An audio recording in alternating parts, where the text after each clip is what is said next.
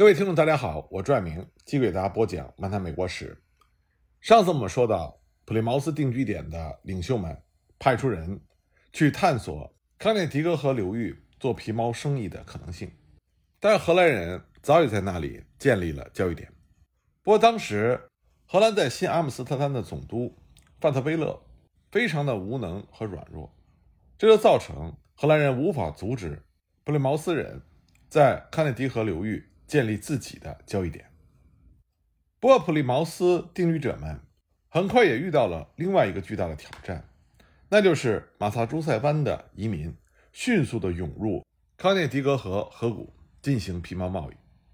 到了1636年，在康涅狄格生活的从马萨诸塞湾前来的移民已经接近到了800人。少数的普利茅斯定居者被极大的边缘化，他们想要从这里的皮毛交易中获利变得越来越难。在北方受到法国人的打压，在西南部受到英国同胞的排挤，所以普利茅斯殖民地的皮毛交易遭受到了重创。而祸不单行，更坏的事情还是发生了。自从抛弃了阿拉顿之后，普利茅斯的领袖们一直高兴地认为自己的财务危机已经结束了。结果1636年皮毛交易进行审计的时候，结果还是让他们大吃一惊。根据他们在英国的代理的说法。虽然普利茅斯在1631年到1636年间向英国运回了价值1万两千英镑的河狸及其他动物的皮毛，但依然是入不敷出。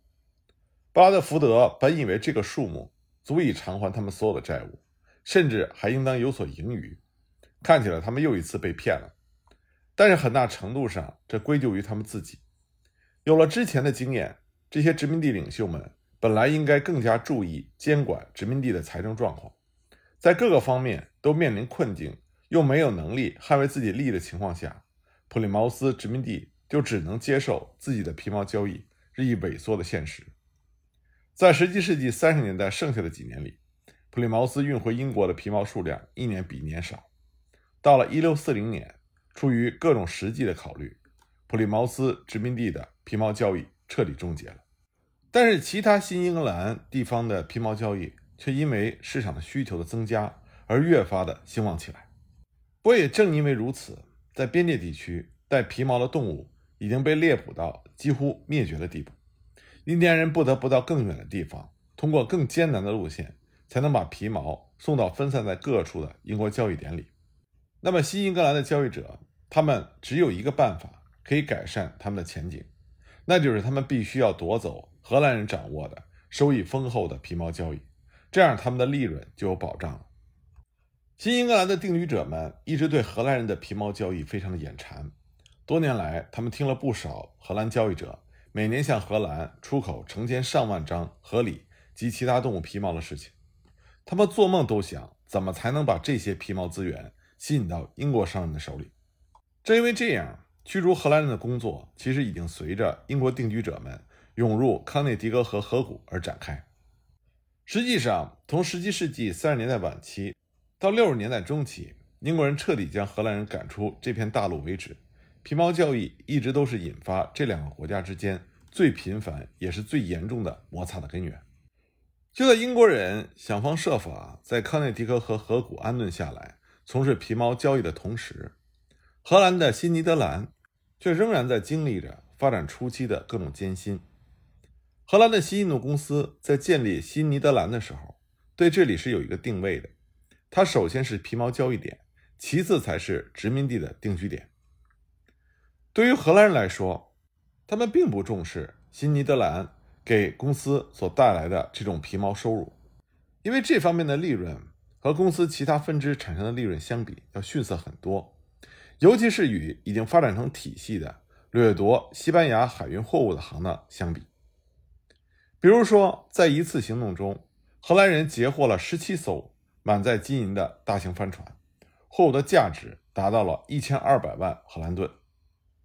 所以呢，新印度公司只是把新尼德兰当作是一个没有太大经济价值的落后地区，自然对它不是特别的上心。而新尼德兰在殖民方面的发展也不怎么顺利。一六三零年的时候，这里只有大约三百名居民。在国内的人更没有什么移民美洲的愿望，所以到了1640年，新尼德兰的人口几乎没有任何的增长。在整个17世纪30年代，新尼德兰的皮毛交易已经取得了引人注目的巨大的成就，给荷兰送回了几万张河狸以及其他动物的皮毛。不过，1634年的冬天，新尼德兰人遭遇到了一次挫折，他们一直以来的交易伙伴莫霍克人突然不再来奥朗日堡进行交易了。鉴于皮毛交易是殖民地唯一的收入来源，这样的情况无异于是一场经济灾难。荷兰人怀疑幕后主使是法国人，猜测他们一定是用了更多和更好的货物来换取皮毛，这才把幕后客人给吸引走了。为了重新挽回自己的老主顾，荷兰人派遣了22岁的哈曼·曼德茨·范登伯加特，在两名同伴和五名莫霍克人向导的带领下，前去莫霍克人的领地拜访他们。在几乎走到了奥奈达湖岸边时，这支队伍才找到了一个莫霍克人的重要村庄。当范德伯加特告诉这个部落的首领之一自己只是来拜访，所以并没有遵照交易之前赠送礼物的传统而携带礼物之后，愤怒的印第安的首领对着范登伯加特大吼起来，指责荷兰人是无赖，还告诉他们法国人来交易的时候不仅会赠送礼物，还愿意比荷兰人支付更多的贝壳珠，或者提供更好的货物。来交换莫霍克人的皮毛。范登布加特当时就和印第安的首领发生了争执，结果出乎他意料之外的是，这些只是印第安人想要讨价还价的技巧而已。最终呢，印第安人提出了他们新的交易条件：一大张合理皮毛需要四掌宽的贝壳珠带，再加上四掌宽的布料。范登伯加特将这个条件带回了新尼德兰。荷兰人同意了这些条件，他们和莫霍克人之间的交易也恢复如常了。从这件事上，我们就可以看到，我们不要认为欧洲的殖民者在登上北美大陆之后，就对印第安人占有绝对的优势，或者说可以随意欺骗印第安人。这并不是真实的历史和真实的情况。印第安人同样具有超凡的智慧和惊人的学习能力。随着北美大陆皮毛交易越来越繁荣，那么越来越多的势力插手于其中。在达拉维尔河，荷兰人、瑞典人和英国人发生了小规模的冲突，英国人被击退。但是在新尼德兰，因为荷兰人并不重视移民，那么很快新尼德兰就被蜂拥而来的英国移民所建立的如雨后春笋般的移民点所包围。而荷兰人的皮毛交易也受到了极大的挑战。到了17世纪40年代中期，皮毛交易是在美洲的英国人和荷兰人进行的最主要的商业活动之一。从很多方面来看，这项交易的本质和早期相比没有发生什么变化。印第安人仍然是皮毛资源最主要的供应者，他们通过捕猎和设陷阱诱捕来直接获得皮毛，要么是作为中间人。通过物物交换，从其他印第安人手中获得皮毛之后，再走陆路或者水路送到分散在各地的交易点去。独立的皮毛交易者也非常活跃，他们会主动进入森林或者沿河而行，到印第安人的领地里去和他们进行交易。荷兰的森林走私者就是这些人中的一员。无论是在交易点里还是在丛林中，交易双方在进行交易活动之前，都要先进行。仪式性的礼物交换之后，才是实质性的讨价还价。买方会仔细的检查和评估皮毛的质量，并且依此确定价格。珠子、斧头、镜子、锅和布料这些欧洲商品仍然是主要的交换货物，不过贝壳珠才是兑换物中的王者。虽然皮毛交易的机制大体的沿袭了下来，但有一些重大的变化已经开始了。借贷和以土地作为交换的现象成为了交换过程的一部分。在冬天捕杀季节到来之前，皮毛交易者们往往会向印第安人预付大量的货物，条件是捕杀季节结束之后，印第安人会以皮毛的形式来偿还他们欠下的债务。为了确保债务能够得到偿还，皮毛交易者们有时会要求印第安人以他们的土地作为抵押。虽然很多欠债的印第安人最后会拒绝承认这样的交易，并与其他交易者再建立借贷关系，但也有一些印第安人真的交付了自己的土地。而在交易中使用烈酒和枪支的情形也越来越多。流动交易者和渔民很久之前就开始用烈性酒作为吸引印第安人前来交易的邀请，这些东西可以让谈判更加的顺利。而用枪支交易到了17世纪40年代中期，已经发展成为皮毛交易中的主流。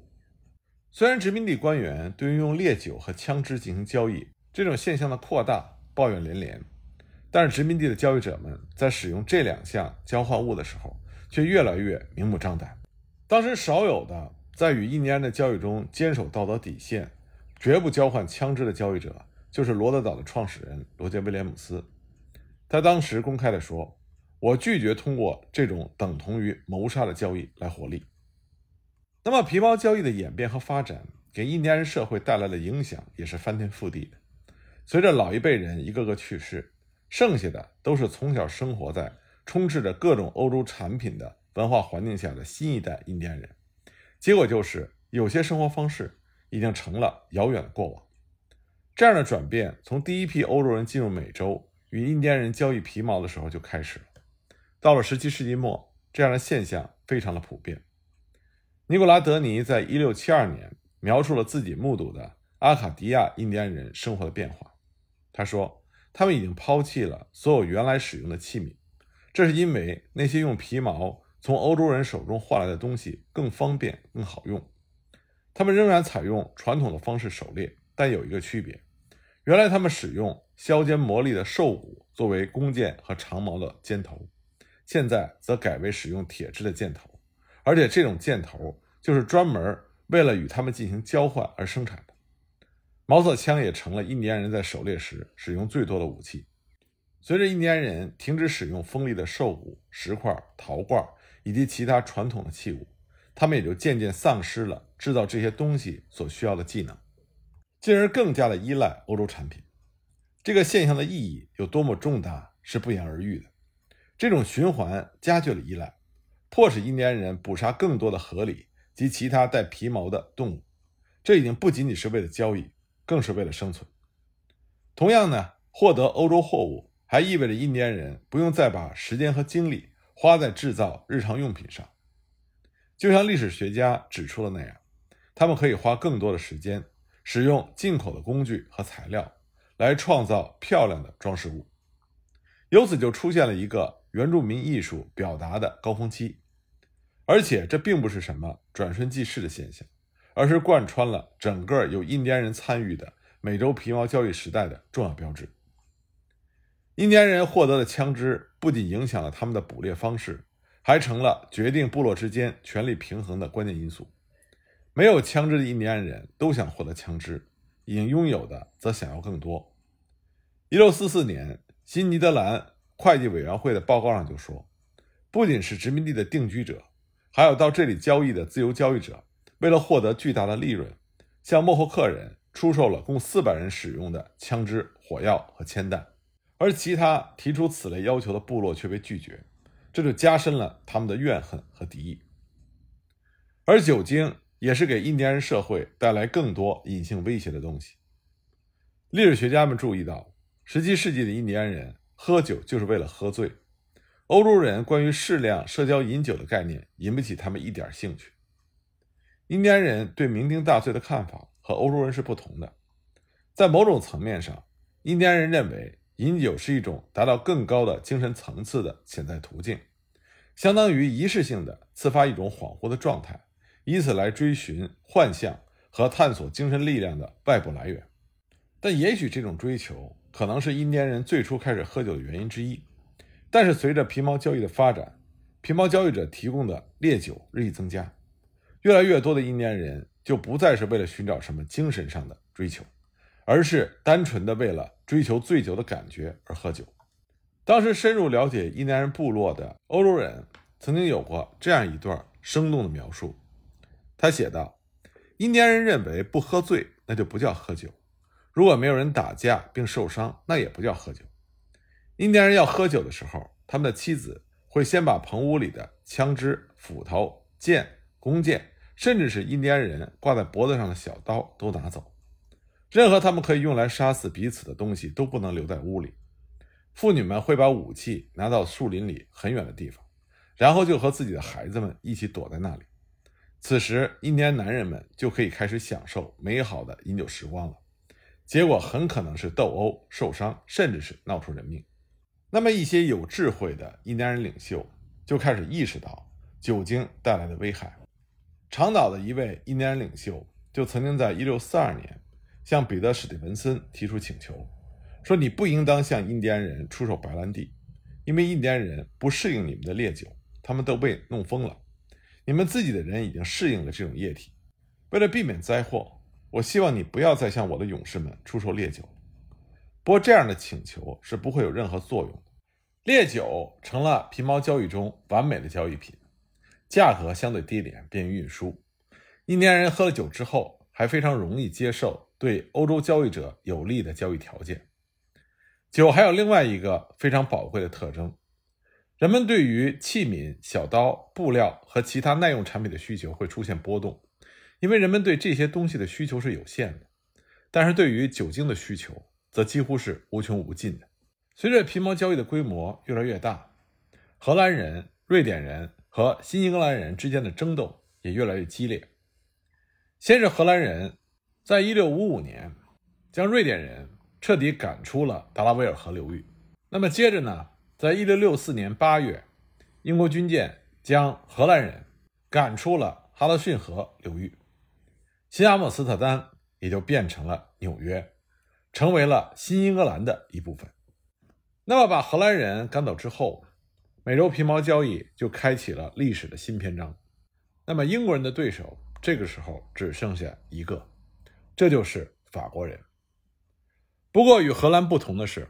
法国会证明给英国人看，自己是一个非常难对付，同时也是更加危险的敌人。